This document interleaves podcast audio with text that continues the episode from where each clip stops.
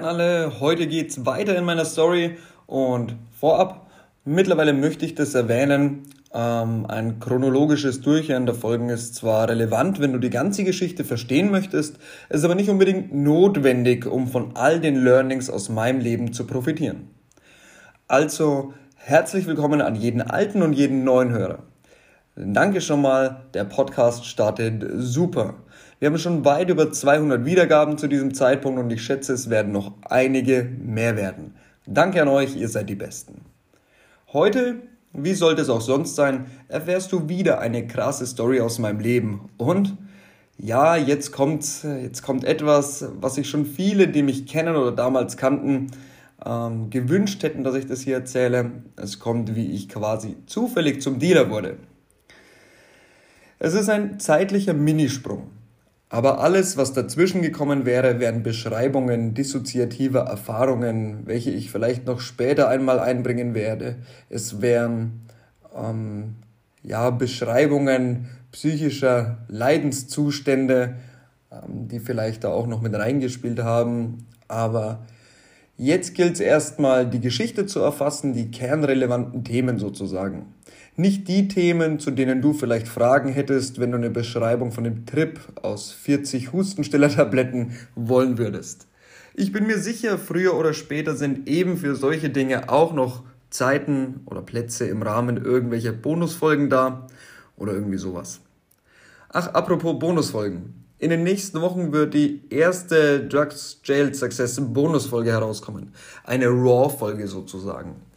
In diesen RAW-Folgen wird es sich nur um die Learnings der bisherigen Folgen drehen. Also immer zwischen der letzten RAW-Folge und der nächsten, diese ganzen Learnings dazwischen, einfach nochmal kernthematisiert. So kannst du nämlich auch von diesem Podcast profitieren, wenn dich meine Geschichte eigentlich gar nicht interessiert. So, das Kapitel heißt Dennis und das heißt nicht ohne Grund so. Dennis war ein prägender Charakter für mich. Hättest du mich vor dem Skripten dieser Folge gefragt, wer die prägenden Personen meines Lebens gewesen sind, hätte ich ihn wahrscheinlich nicht einmal genannt. Heute ist Dennis normal, denke ich. So normal, wie man wegen einer drogenbedingten hochprozentigen Behinderung eben sein kann. Zumindest macht er nichts mehr, wie das in unseren Kreisen so schön heißt. Ich lernte Dennis eben in diesem Alter kennen. Es war ein paar Monate nach der Trennung von Andrea. Ich wohnte nach wie vor bei meiner Mutter. Ich verstand mich mittlerweile mit Olli ganz gut. Genau dem Olli aus der letzten Folge. Wir saßen öfter zusammen und merkten eins. So unterschiedlich waren wir gar nicht. Auch an diesem Tag saßen wir zusammen. Wir saßen zu zweit bei mir zu Hause, kifften und ich suchte jemanden, der mir auf die Schnelle ein paar Gramm Hasch verkaufen konnte. Olli suchte auch am Telefon. Irgendwann fragte Olli mich, ob ich damit einverstanden wäre, dass eine Maike vorbeikommt. Ja, von mir aus. Aber sie hat noch einen Kumpel dabei. Wen? Dennis. Ja, von mir aus. Ich wusste nicht, wer Dennis war. Für mich war es trotzdem in Ordnung. Während wir auf die beiden warteten, rief ich immer noch vereinzelt Leute an. Ja, du musst doch warten, ruf mich dann nochmal an, bla bla bla und der ganze Bullshit. Aber zu rauchen hatten wir trotzdem nichts mehr, außer so Mini-Popel, für jeden Eintopf vielleicht. Die beiden erreichten ihr Ziel und etwa nach ja, anderthalb Stunden circa. Maike, die kannte ich natürlich auch nicht, war klein, hatte Narben von Akne im Gesicht und war auch ein bisschen mollig. Dennis war auch stämmig, aber Dennis war halt eben knappe zwei Meter groß, hatte rote Haare und einen russischen Dialekt. Gut, er war Kasache, aber diese Nuance höre ich da nicht. Ich weiß nicht, ob die irgendjemand hört, aber wenn ja, schreibt es mir gerne an podcast gmail.com. Der hört sich ein bisschen an wie die Klitschko-Brüder in der, in der Milchschnitte-Werbung oder auch bei den Interviews. Und um es kurz zu machen, begrüßten wir die beiden und als Dennis fragte, was abgeht, teilte ich ihm offen mit, dass wir auf der Suche nach etwas zu rauchen seien. Er hörte sich ein paar Anrufe an und sagte dann, wart mal ab, vielleicht habe ich was für euch. Er nahm seinen Autoschlüssel und ich hätte damals geschätzt, er war knappe oder vielleicht ja, um die 30. Er ging kurz nach unten und kam wenige Minuten später wieder. Im Vorbeigehen schmiss er mir eine sogenannte Platte, also 100 Gramm Hasch auf den Tisch. Kurz danach noch ein Beutel weißes Pulver. Vielleicht erinnert sich ja der ein oder andere Kiffer aus der Region noch an die Haschplatten, auf denen der Schriftzug Porsche prangte. Der Beutel Speed war größer als alle, die ich damals gesehen hatte. Na gut, nicht so groß, aber es waren 20 Gramm. Gib mir das Geld, wenn du's hast. Ich staunte nicht schlecht. Wie viel? Ja, machen wir 1000. 600 fürs Hasch und 400 für die Paste. Speed. Das waren etwa 4 Euro weniger, also 40 Prozent weniger pro Gramm Hasch, als ich zu dem Zeitpunkt zahlte. Und das waren 15 Euro weniger, also fast die Hälfte pro Gramm Speed, ähm, als ich es damals, ja, als es mich damals gekostet hat. Ein kleines Learning zwischendrin, an dem ich heute noch ab und zu scheitere, ähm, bezogen auf, ich war ewig da gesessen, habe rumtelefoniert und das Learning daraus ist, zu verkrampfen hilft nichts. Zu verkrampft etwas zu versuchen, führt so gut wie nie zu guten Ergebnissen. Sobald du locker lässt und dich entspannst, fügen sich die Dinge manchmal von ganz allein. Kurz umgerechnet. Hätte ich also 40 Gramm Hasch verrauchen können und hätte dazu noch einiges an Speed schnupfen können und wäre letztendlich auch ohne großes Handelsgeschick weiterhin im Plus gewesen. Ich hatte mir bis dahin noch nie gedacht, ich würde chemisches Zeug verkaufen. Aber nur mit Hasch kam ich nie auf den grünen Zweig. Zu teuer gekauft, zu kleine Gewinnspanne, also dann eher auch Verlust. Doch das Speed konnte ich locker für 700 Euro verkaufen und hatte nur 400 bezahlt. Oder würde nur 400 bezahlen. Würde ich alles auf dem üblichen, mir zugänglichen Markt verkaufen, hätte ich etwa mit etwas Rabatt 900 für das Haschisch bekommen, also 300 Gewinn und für das Speed ebenfalls. Wenn ich für nur 100 Euro kiffte und schnupfte, hätte ich also immer noch 400 Euro in der Tasche. Und bei den Preisen, die ich und meine Jungs bis dato zahlten, war ich mir sicher, ich würde es losbekommen. Und ich war mir sicher, es würde auch nicht so lange dauern. Also nahm ich es. Dennis, machst du dir keine Sorgen, dass du dein Geld nicht bekommst? Ich krieg mein Geld schon, glaub mir. Ganz entspannt und mit absolut sicherem Lächeln. Ich muss sagen, das schüchterte mich nicht schlecht ein. Aber nachdem er mir versicherte, ich hätte eben Zeit, bis es verkauft werde, nahm ich es nahm dennoch. Schlecht ist es nur, wenn du keinen Stoff mehr hast und das Geld auch nicht. Aber auch das kann mal passieren. Sei einfach immer ehrlich zu mir. Okay, gut, mache ich. Hatte anscheinend keine Wahl. Es dauerte keine Woche, bis ich die erste Ladung verkauft hatte. Ich holte in der Zwischenzeit sogar noch ein paar Gramm Speed nach. Ich glaube nochmal 20 Gramm. Weil ich noch Hasch übrig hatte, sie mir das Speed aber aus der Hand rissen. Ich war mir überhaupt gar nicht bewusst, in welche Goldgrube ich damals gefallen war. Ich sage hier mit Absicht nicht auf welche Goldader oder Goldgrube ich gestoßen bin, sondern in welche ich gefallen war. Das ist Absicht in diesem Fall. In Nürnberg sah es super aus. Die Russen also Dennis-Leute, hatten alles, was man sich vorstellen konnte, was Drogen anging. Nur die Leute, mit denen ich damals eben zu tun hatte, waren Kids. Wir fühlten uns, als hätten wir Rieseneier, aber letztendlich waren wir alle kleine Nummern. Das Zeug von Dennis war besser und billiger als alles, was regelmäßig für diese Leute, mich eingeschlossen, zugänglich war. Es dauerte aber auch nicht lange, bis ich das erkannte. Zwei, drei Wochen, wenn es hochkommt. Ich feierte auch immer tagelang mit Dennis und er nahm mich sozusagen unter seine Fittiche. Er zeigte mir, wie das Geschäft funktionierte, wie seine Leute das Ding angingen und wie es sinnvoll wäre, das auch zu tun, wenn man sich einen Namen machen wollte. Ich wollte damals immer einen Dealer haben, zu dem ich einfach hingehen konnte, wenn mein Zeug knapp wurde und der immer und zuverlässig dieses Zeug daheim hatte. Ich wollte jemanden, bei dem man normale Preise bezahlt, also auch noch ein wenig Luft hat, um für das einzugehende Risiko etwas weiterzugeben. Und auf einmal war ich dieser Dealer. Von jetzt auf gleich. Ohne Vorbereitungszeit. Meine Mutter hielt natürlich nicht allzu viel von der ganzen Sache. Ich denke, ihr war das Ausmaß aber auch nicht so richtig, also vollumfänglich bewusst. Sie mochte Dennis, Immer, wenn es was zu erledigen oder reparieren gab, machte er es, was ihm enorme Sympathiepunkte bei meiner Mutter einbrachte. Dennis kam an alles ran. Ich verkaufte Ecstasy, Speed, Haschisch, alles Mögliche, ab und zu mal Crystal, je nachdem, was er eben hatte. Sogar Pilze gab es ab und zu mal. Alles zu Toppreisen und zuverlässig. Ein Anruf genügte und im Normalfall hatte ich die Bestellung noch am gleichen Abend per Lieferung daheim. Ich belieferte meine Kunden teilweise selbst mit dem Taxi. Bald schon lief nichts mehr zu Hause. Das Learning?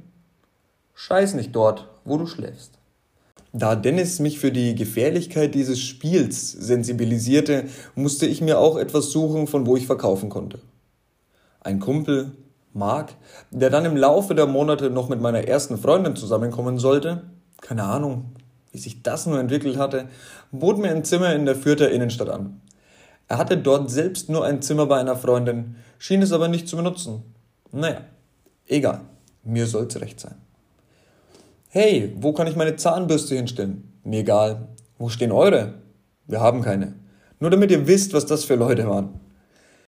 Ich war auf einmal nicht nur ein richtiger Dealer, kein Kindergartengeschäfte abwickelnder Freak, der seinen Eigenkonsum finanzieren möchte, sondern auch absolut beliebt bei den Leuten. Learning? Wenn die Leute etwas von dir wollen, kriechen sie dir in den Arsch. Biete den Leuten etwas, von dem sie glauben, dass sie es wollen, und du hast kostenfreie Mitarbeiter und Freundschaft auf Abruf. Auch heute ist es noch so. Kommuniziere, dass du die Lösung für ein Problem hast und die Leute werden nett zu dir sein, wenn sie dieses Problem haben. So ist es leider. Und gerade im Geschäftsleben profitiere ich viel von der damaligen Erfahrung und den damit verbundenen Lehren. Nachdem Dennis mich kennengelernt hatte, ermutigte er mich auch, nun sein Zeug doch auf Kommission, also ohne direkt und im Vornherein das Geld zu bekommen, an andere weiterzugeben. Ich sollte mir nur den Ausweis abfotografieren und die Adresse merken. Den Rest würde dann er klären. Das würde er etwa ein oder zweimal tun müssen, danach würde das mit den Zahlungen laufen. Ganz von alleine. Solche Dinge, wenn jemand ernsthaft sein Geld auch wiederholen würde, würde sich schnell in der Szene rumsprechen. Und so war es auch. Ich lernte, wie man psychischen Druck auf die Leute ausübt. Ich lernte, wie man sich die Angst vor dem Unbekannten zunutze macht. Und ich brachte mir bei, diese Angst der Leute zu nutzen, ohne selbst je gewalttätig zu werden. Und wenn es mal nicht mit dem Geld funktionieren würde, so waren es immer kleine Leute, die man richtig eingeschätzt hatte, wo man sich, ja, einen Kreis der ausbleibenden Gefallen sicherte. Jeder war mir irgendwie irgendwas schuldig. Total krass. Und egal, wenn ich einfach nur keinen Druck machte, weil der Gewinn einfach das Ganze auch schon wieder gedeckt hatte, war ich schon ein netter Mensch für die Leute, ja. So, hey, ja, cool, dass du mir keinen Druck machst. Voll krass eigentlich, echt. Ähm, ich wurde besser in meinem Job, ich nenne es mal Job. Ich habe es Vollzeit gemacht, deswegen ist es mein Job gewesen. Und ja, ich knallte mir das Zeug immer noch unkontrolliert hinter die Augenlider. Aber ich verkaufte so viel davon, dass es mich nicht in irgendwelche Schwierigkeiten bringen konnte. Mein Learning? Ist deine Konsumlust groß, musst du mehr verdienen. Das Gesetz der Anziehung sagt, wenn du lebst, als wärst du bereits reich, dann ziehst du auch diesen Lebensstil an. Ich weiß nicht genau, was das hier auf dich bezogen heißen mag, aber du bist sicherlich in der Lage, dir deine Lehre herauszuziehen. Sicher heißt es aber nicht, wenn du sowieso kein Geld hast, loszumarschieren und dir einen Ferrari zu holen. Es geht eher um das Gefühl. Und nun zum Abschluss noch ein Learning, das ich genau so von Dennis bekommen habe. Danke dafür und es ist wirklich eines der wichtigsten Learnings in meinem Leben gewesen. Es ist alles Kopfsache. Alles. Schreibt mir doch gerne mal an podcast.firstclasscoaching.gmail.com eure Fragen zu der Zeit, als ich als Dealer anfing. Jetzt wird es dann, denke ich, wieder um was anderes gehen in der nächsten Folge. Und ja, ich bin mal gespannt, wie sich das Ganze mit diesem Podcast noch entwickeln mag. Mir sind mittlerweile ganz, ganz, ganz viele Sachen eingefallen auch, an die ich so nie wieder gedacht hätte. Ich hätte auch nicht gedacht, dass ich mal hier erzählen werde, wie ich als Dealer angefangen habe oder so. Ja, das ist einfach intuitiv drauf losgestartet und mittlerweile so in dem Modus, dass ich auch persönlich nur dran wachsen kann, wenn ich eben auch alles erzähle, ja, was für mich relevant war, was wirklich wichtig war, auch eben diese unangenehmen Geschichten. So war's. Ich war damals im Grunde ja unbelastet, ich war auf Bewährung, es war alles so überhaupt kein Problem. Bei den Screenings konnte man bescheißen, es war alles als wäre gar nichts. Ja, also ich habe einfach gedealt, war relativ unbefangen und sorglos auch. Das Einzige, was mich immer noch so ein bisschen belastet hat, war, dass ich halt eben keine Freunde mehr hatte. Ja, ich habe bloß verkauft und wie ihr euch vorstellen könnt, wenn ihr euch mal jetzt so in die Situation begebt, als Dealer findest du halt auch niemanden, der dir sagt, hey, ja, finde ich total cool, was du machst, hey, damit kann ich mich voll identifizieren, ich möchte ernsthaft mit dir zusammenbleiben. Du findest halt nur Mädchen, wo du sagst, hey, okay, du weißt, sie will halt dieses Zeug und das kannst du ihr geben, aber es ist nichts, was irgendeinen Tiefgang hat, ja. Und dessen bin ich mir damals auch bewusst geworden, nicht nur der, der Vorteile dieses Business sozusagen, sondern auch eben diesem Nachteil. Du wirst nie wissen, wer wirklich dein Freund ist, weil wenn du nicht das Verkaufen aufhörst, haben immer alle einen Grund, nett zu dir zu sein und du wirst auch nicht wirklich wissen, welches Mädchen wegen, also wegen dir da ist oder wegen dem Stoff. Und diese zwei Sachen ähm, sind ja schwierig für mich gewesen, zu akzeptieren in der ersten Zeit. Ich habe dann immer noch versucht, so rauszufiltern, aber dann habe ich irgendwann im Schubladendenken einfach alle über den Kamm geschert und habe gesagt, hey, okay, solange ich das mache, wenn es keine Freundschaften werden, es gab Kumpels, es gab gute Kumpels, aber es war immer so dieses ähm, Vorsichtsding, ja, weil halt auch immer ja, mehr enttäuscht worden ist. So, die haben dir alles erzählt, Hauptsache sie kriegen das mit, dann hatten sie es halt doch mal nicht und so. Und dann musst du es wieder klären. Und es waren sehr viele Lügen, die dann ähm, entstanden sind, weil die Leute eben was von mir wollten. Und ja, auch so heute noch ein bisschen habe ich damit zu kämpfen, dass ich einfach niemandem mehr vertraue. Jetzt bin ich ja wieder in der Lage, jetzt bin ich ähm, einigermaßen erfolgreich, beziehungsweise erfolgreicher als die Leute, die so um mich rum sind oder erfolgreicher als der Schnitt der Leute, den du auf der Straße kennenlernst vielleicht. So würde ich es vielleicht sagen. Und deswegen gibt es auch eben schon wieder viele Leute, die halt ähm, mit auf diesem, auf diesem Boot mitfahren wollen, auf diesen Zug aufspringen wollen und einfach ja, Geld abgreifen wollen, etc., etc., etc. Viele Leute, die mich schon ins Maul hauen wollten, haben mir geschrieben, hey, Digga, hey, was geht? Ich antworte da gar nicht drauf, aber ja, Learning für dein Leben. Je mehr Geld du hast, desto sicherer kannst du dir sein, dass die Leute auch deswegen da sind. Das heißt nicht, dass sie dich nicht mögen, aber auch deswegen. That's it for today. Ich wünsche euch einen ganz, ganz tollen Freitag, ein ganz tolles Wochenende. Bleibt dabei, es bleibt spannend und die Learnings werden immer besser. Dein Lieblingscoach Marcel, bis zur nächsten Folge. Bye bye.